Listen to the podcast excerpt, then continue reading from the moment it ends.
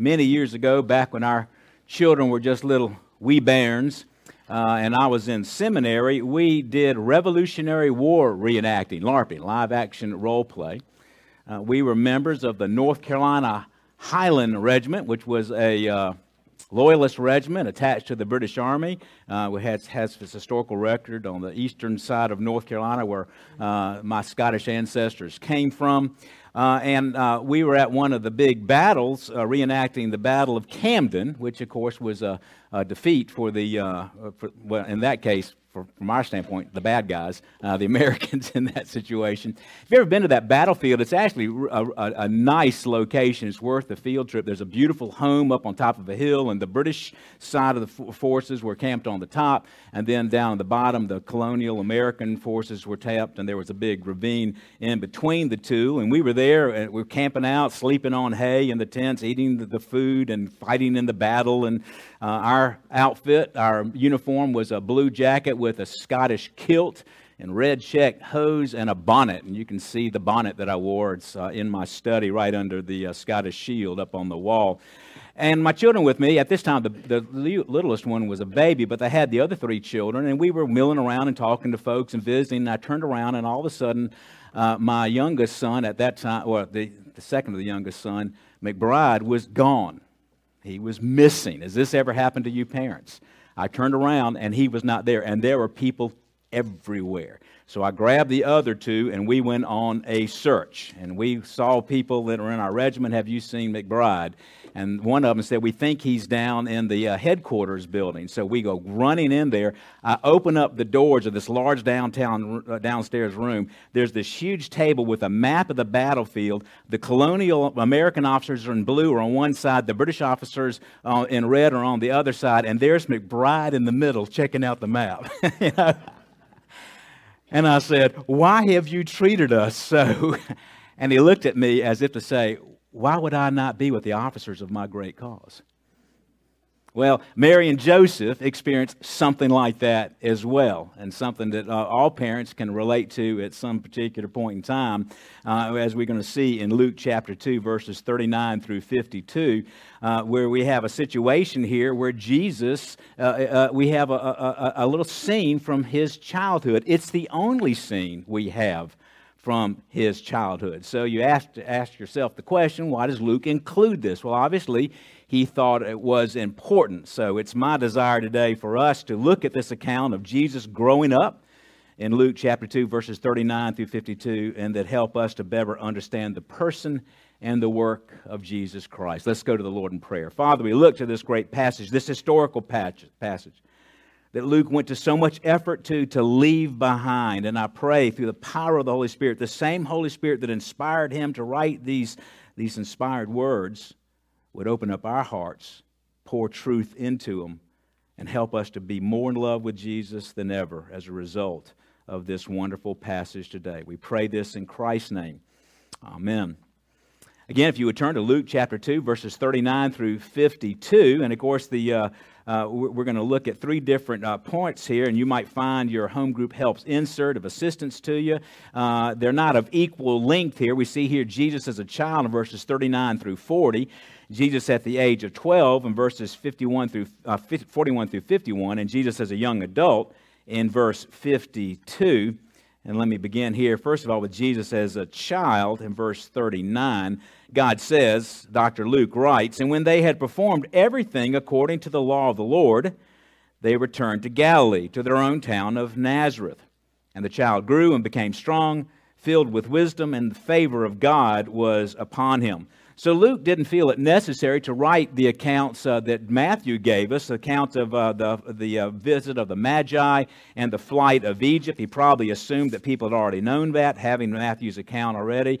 Uh, and we know from Matthew's account that this actually didn't occur until after Herod's death, where Joseph and Mary felt safe to return to Nazareth. And we just have this summary point here the child grew and became strong and filled with wisdom. And one thing that's important to understand is sometimes we so emphasize the deity of Christ that we de emphasize the humanity of Christ and commit theological error. and this text will help us to understand some of what it is. Jesus Christ, though he was sinless, he had a real human body, he had mind, he had emotions, he was in complete uh, and had the same kind of inherent weaknesses that come with being a human. Now, unlike us, his intellect, his, uh, his physique, everything else was unsullied by total depravity. He was sinless. Nevertheless, Jesus had to learn. He had to learn sometimes things the, the hard way, the difficult way. He grew up as a regular child, grew up in many, many ways. Hebrews 5 tells us that uh, he, Jesus learned obedience from the things which he suffered. One commentator says this His development was unhindered by depravity, and thus his, his intellect advanced to its full capacity. He was never lazy, but always try, uh, tried to learn as much as he could. He exercised good stewardship of his intellectual abilities, achieving the maximum potential of the human minds. And one of the things that you realize talking to Christians over the years, many of them inadvertently commit heresy by trying to explain uh, the, the, the fact that Jesus is both human and divine. And let me just point out three wrong views in church history uh, that, that, that the, the church councils have condemned so that we don't fall into that same kind of error. This is, uh, first uh, view is uh, Apollinarianism. You're probably thinking, I bet he's going to mention Apollinarianism. Uh, this was uh, Apollinarius uh, of Laodicea, died around 390. This uh, heretical view was condemned in 381, and that is Jesus had a human body and sensitive human soul, but a div- soul, but a divine mind, and not a human rational mind. You know, so he, they, they accepted the physical part of Jesus' humanness, but not his mind. Well, he says that he grew and was filled with wisdom. Uh, then they have the uh, monophysite heresy uh, from a man named Eutyches, uh, and basically that's, that uh, view was that Jesus was one person clearly must have had only one nature, and the one nature was a blend of deity and humanity. But the Council of Chalcedon in 451 condemned this view that if uh, his human nature had been uh, deified, it would no longer be human. If his divine nature had been humanized, it's no longer divine. Therefore, there's not a blending of the two natures in the person of Christ. Those two natures are distinct. Then you had Nestorianism by the theologian Nestorius. He taught the view of the two natures that Christ's nature and the divine nature, then they also must be two persons and that was condemned, and again in the Council of Chalcedon, that he was truly man and truly God. And Chalcedon came up with four negatives, and so often, as you see this in the law of God as well, it's easier to, to um, border a view with the negatives of what is not than to try to explain what it is, because frankly, there's a mystery here a mystery to what we call the hypostatic union, the, the, the person of Jesus being both fully divine and fully human. But the, the four negatives of that great council uh, is basically they said that, that Jesus is truly human, truly divine, having two natures, perfectly united, but, and here's the four neg- negatives without mixture, without confusion, without separation, or without division.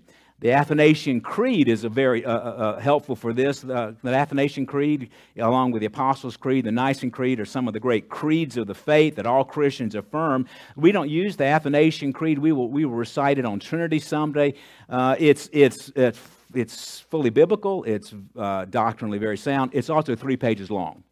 So, just from a practical standpoint, we tend to prefer the Nicene or the, uh, the uh, Apostles' Creed. But listen carefully to part of the uh, Athanasian Creed that explains this. He, that is Jesus, is God from the essence of the Father, begotten before all time, and he is human from the essence of the Mother, born in time. Completely God, completely human, with a rational soul and human flesh equal to the Father as regards divinity, less than the Father as regards to humanity.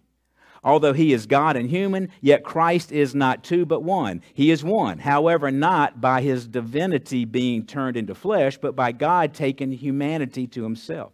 He is one, certainly not by the blending of his essence, but by the unity of the person. For just as one human is both rational soul and flesh, so too the one Christ is both God and human. Okay? So you got that down now? Don't go commit heresy. Uh, and, uh, and, and I think it, it warrants us looking at some of the doctrines here because as we look at the child of Jesus and it said of him that he grew and he grew in wisdom and he grew in stature, what does that mean? And hopefully that gives you a little bit of a sense, at least whets your appetite for what that does, man. But he grew in favor, and the favor of God was upon him. Literally, you could translate that the grace of God was upon him. Now, did, did Jesus need grace like you and I need grace? No, he did not need redemptive grace. He did not need salvation grace. He was sinless. So, what this means is, is the blessing of God, as we see in Luke chapter 3, where God says that he, uh, this is my beloved Son in whom I am well pleased. These verses, as one commentator says, testify to the physical, intellectual, spiritual, and relational development of the Son of God. And this was pleasing to God the Father here. And this principle is going to be repeated at the end of our text as well. William Hendriksen, who writes the complete commentary uh, on the New Testament, uh, uh, says this The development of this child was therefore perfect, and this along every line physical, intellectual, moral, spiritual. For from beginning to end, progress was unimpaired and unimpeded, impeded by sin, whether inherent or acquired. Between the child and Jesus and Father, this was perfect harmony, harmony limitless love. And that fits into the situation, the episode that Luke points out here. But really, if you think about it, what would it like, what would it be like raising Jesus as your child? To have this, what would it be like to be his brother or sister? And he had brothers uh, and sisters. You know, firstborns are kind of a pain anyway, you know, but imagine having this perfect child to be the one that sets the pace for the rest of the household. Nevertheless, he still had to learn. He had to learn. There was a time when he didn't walk. There was a time when, uh, when, when uh, he didn't know left from right. There was a time when he couldn't read. All those things had to be taught him. Now we see here the, the main point of Luke's, uh, Luke's commentary here Jesus at the age of 12 in verses 41 through 51. So that's all we have from Jesus to six weeks old to uh, age 12, is that first little uh, section there. Now we come to this larger part. Now his parents went to Jerusalem every year at the feast of the Passover. And when he was 12 years old, they went up according to custom. And when the feast was ended, as they were returning, the boy Jesus stayed behind at Jerusalem. His parents did not know it, but supposing him to be in the group, they went a day's journey, and then they began to search for him among their relatives and acquaintances. And when they had not fi- they did not find him, they returned to Jerusalem searching for him. After three days, they found him in the temple sitting among the teachers, listening to them and asking them questions. And all who heard him were amazed at his understanding and his answers. And when his parents saw him, they were astonished. And his mother said to him, Son, why have you treated us so? Behold, your father and I have been searching for you into great distress. And he said to them, Why were you looking for me? Did you not know that I must be in my father's house? And they did not understand the saying that was spoken to them. And he went down with them and came to Nazareth and was submissive to them, and his mother treasured up these things in her heart. So again, you've got the only incident of Jesus' childhood that goes between uh, the birth narratives that we have earlier and then his public ministry. These are also the only recorded words of Jesus in the first 30 years of his life.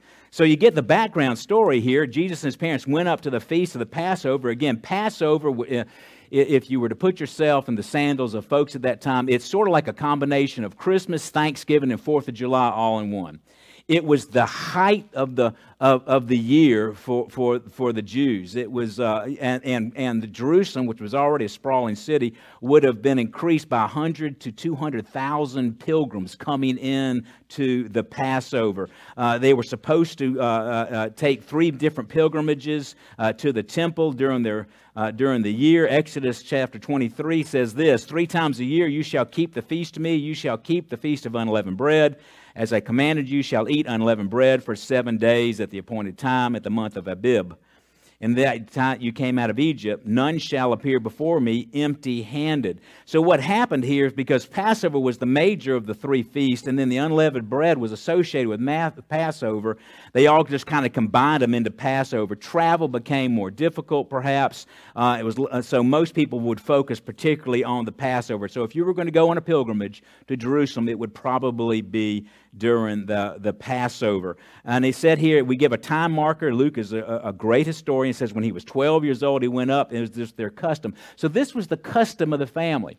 Again, this really shows the piety of Joseph and Mary. They, had, they were committed to raising their, their child, their children, uh, and by this point in time, there would have been other children as well, uh, to worship the Lord, to understand the law of Moses, to train them in the scriptures and in how God wants to be worshiped. But it's especially significant, too, because of the age of Christ. At age 13, you become, in Jewish tradition, a son of the covenant. covenant. You see that today in today's bar mitzvah uh, uh ceremony that Jews go through. So he was approaching that point in time, and the rabbi said that prior to that time, they should come and participate in the worship. But the Passover would have radically transformed Jerusalem at the time tens of thousands of new people coming in, uh, people offering sacrifices. Instead of just one division of priests being on duty, all 24 priests were on duty.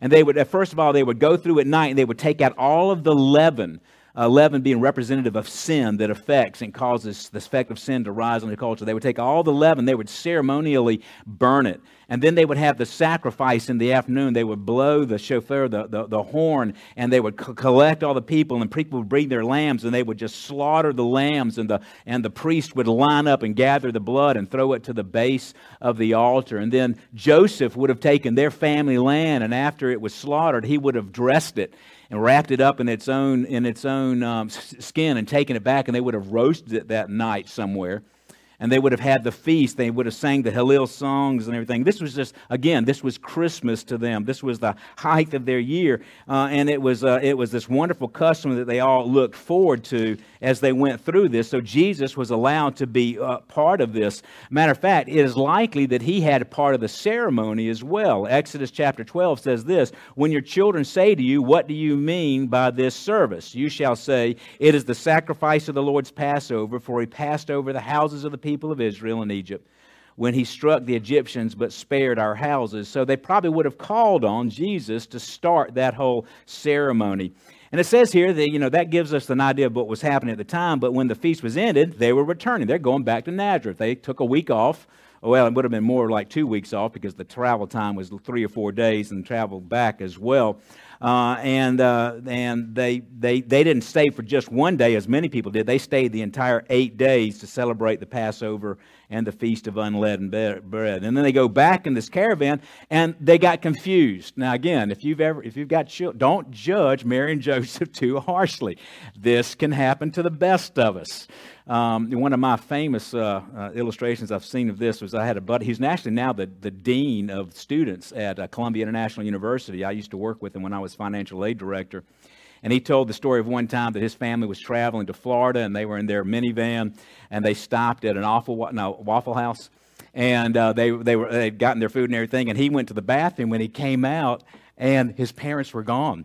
And he said a, a, state trooper, a highway patrolman, had just gotten off his shift, just had ordered his food, just had this giant plate of food placed in front of him, and he tugged on the trooper. Says, "My parents left me, and they're driving down to Florida without me." And he said the man just sighed, pushed the plate away, come get in the car the parents are tearing down Interstate 95. They're impervious to the fact that they left their child at the Waffle House. You know, that's not like leaving them like on the altar of a Catholic church or something like that. So they get so they get pulled over. The officers, the, the dad's like, "What's going on?" And then Rick gets out and gets into the van. You left something back at the Waffle House.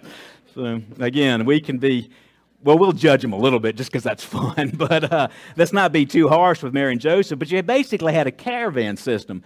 They would have gotten all the relatives, all their friends down in Nazareth. Some people would have stayed back for, that, to, to, for safety reasons and for the animals and that kind of thing. But they would have taken big caravans. They would have just come down in lines coming through Samaria. That would have been safer, and it would have been a whole lot more fun, do things in groups, right? So they go down this caravan the women and the younger children tended to go first up front. The, bo- the older men, the men and the older boys would go in the back. Well, where is Jesus now?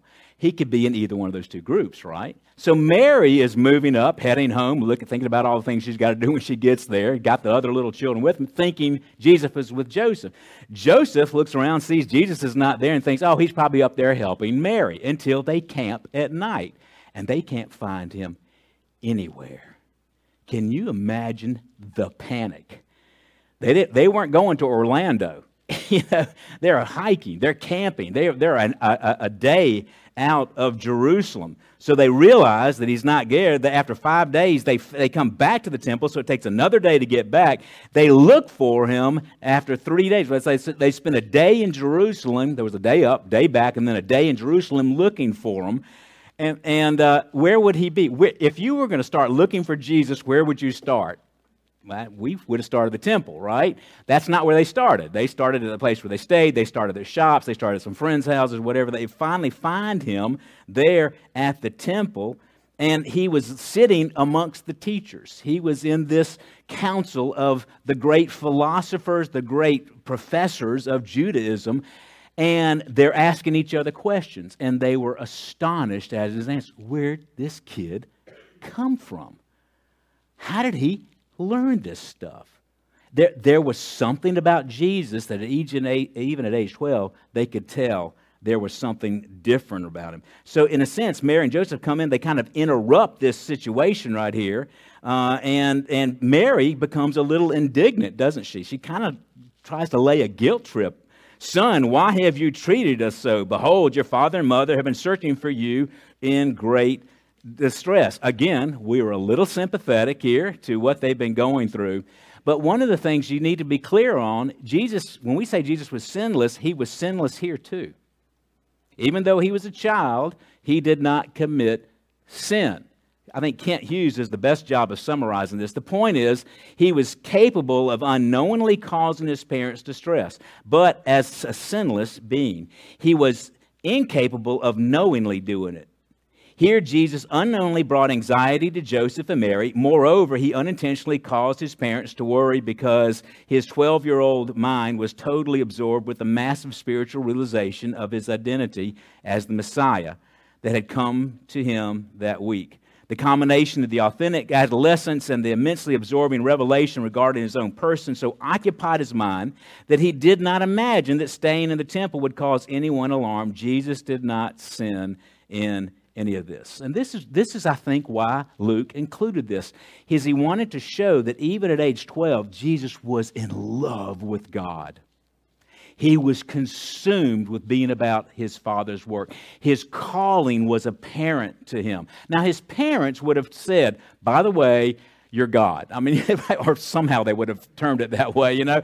You these shepherds showed up the day you were born, and we have these magi. Here's the little case of myrrh. You know, we still got the case of myrrh. Uh, you know, we had to flee to Egypt because, you know, because of you, all these kids got killed. I don't know what they told them, but they would have understood. But it, but you can tell from this text too. It says is they did not understand the saying that they spoke to him. They didn't fully understand these implications. And they may not have fully understood it until after the cross. Luke, as we go through this, if you'll stay here with us for a couple of years, as we go through this gospel, you're going to see this theme repeated that they don't really understand who Jesus is. He doesn't fit their expectations of what Messiah should be like. He certainly doesn't fit the expectations of what most 12 year olds are like, right? I really, I was tempted to call the gypsies every time one of my children turned 12. I said, would you just, you can't have them, but you can have them for a couple years until they, you know, stop being the way they are. There's something happens to children when they get to that age. Not Jesus. He just, he couldn't get enough of God. He couldn't get enough of worship. He couldn't, that's what he wanted. He probably stayed up all night talking to these teachers about God and everything. So there's this passion that he has that we see here Again, these are the first recorded words of Jesus. But here's the key to understanding this. Notice what Jesus says. He says, Would I not be about my father's house? Now, that's a bigger deal than you may even know. My father's house. We get used to that kind of language because we were Christians and the church has been using that kind of language for 2,000 years. But that was not the case in the Old Testament.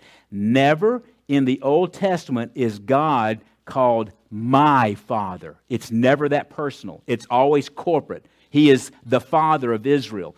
But God is only called, in all those uh, books of the Old Testament, He's only called Father 14 times. He is called Father 60 times in the gospel. Do you see what happens?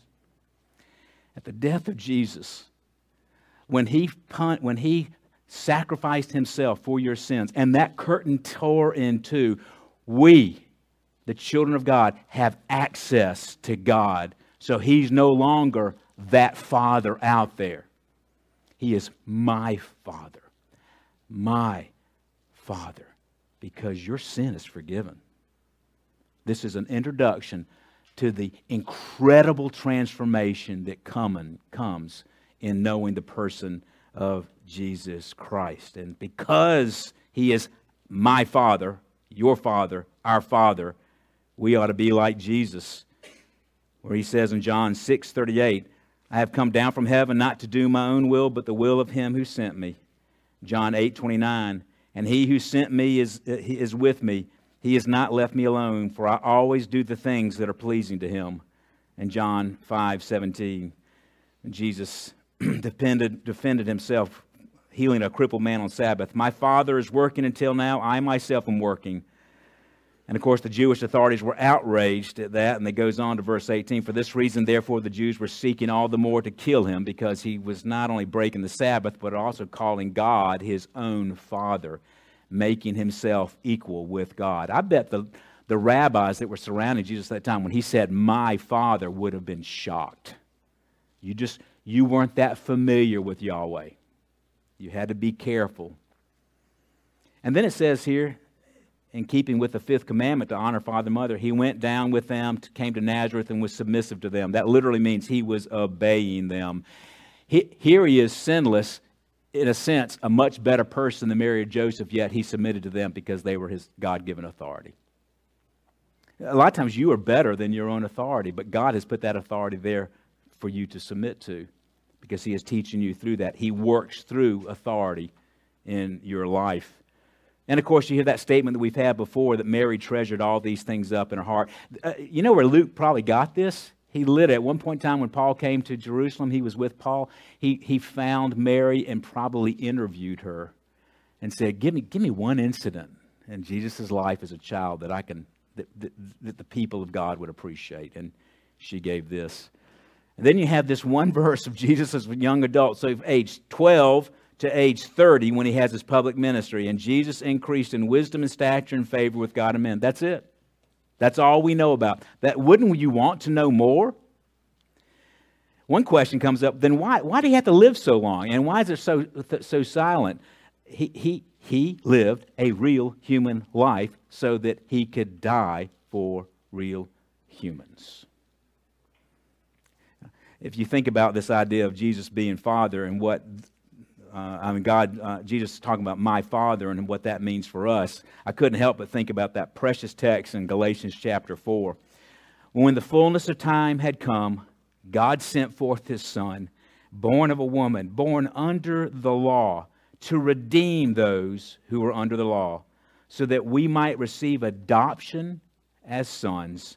And because you are sons, God has sent forth the Spirit of His Son into our hearts, crying, Abba, or daddy, father.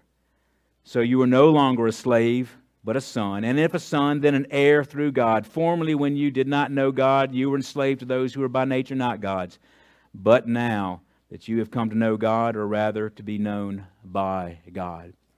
Because Jesus came, because Jesus lived, because God was Jesus' father, he makes him our father as well. Praise be to God. Father, we love you and we praise you that we can approach the throne of, of, of majesty and power and grace and justice with a holy confidence as adopted children. And you signed that decree of adoption with your son's blood. And you will never leave us or forsake us. And you call upon us to cast our burdens upon you. Help us, Lord. If there's anything we need help with, is never questioning your love. Because life gets hard and we have questions and we struggle. Sometimes we don't feel like adopted children.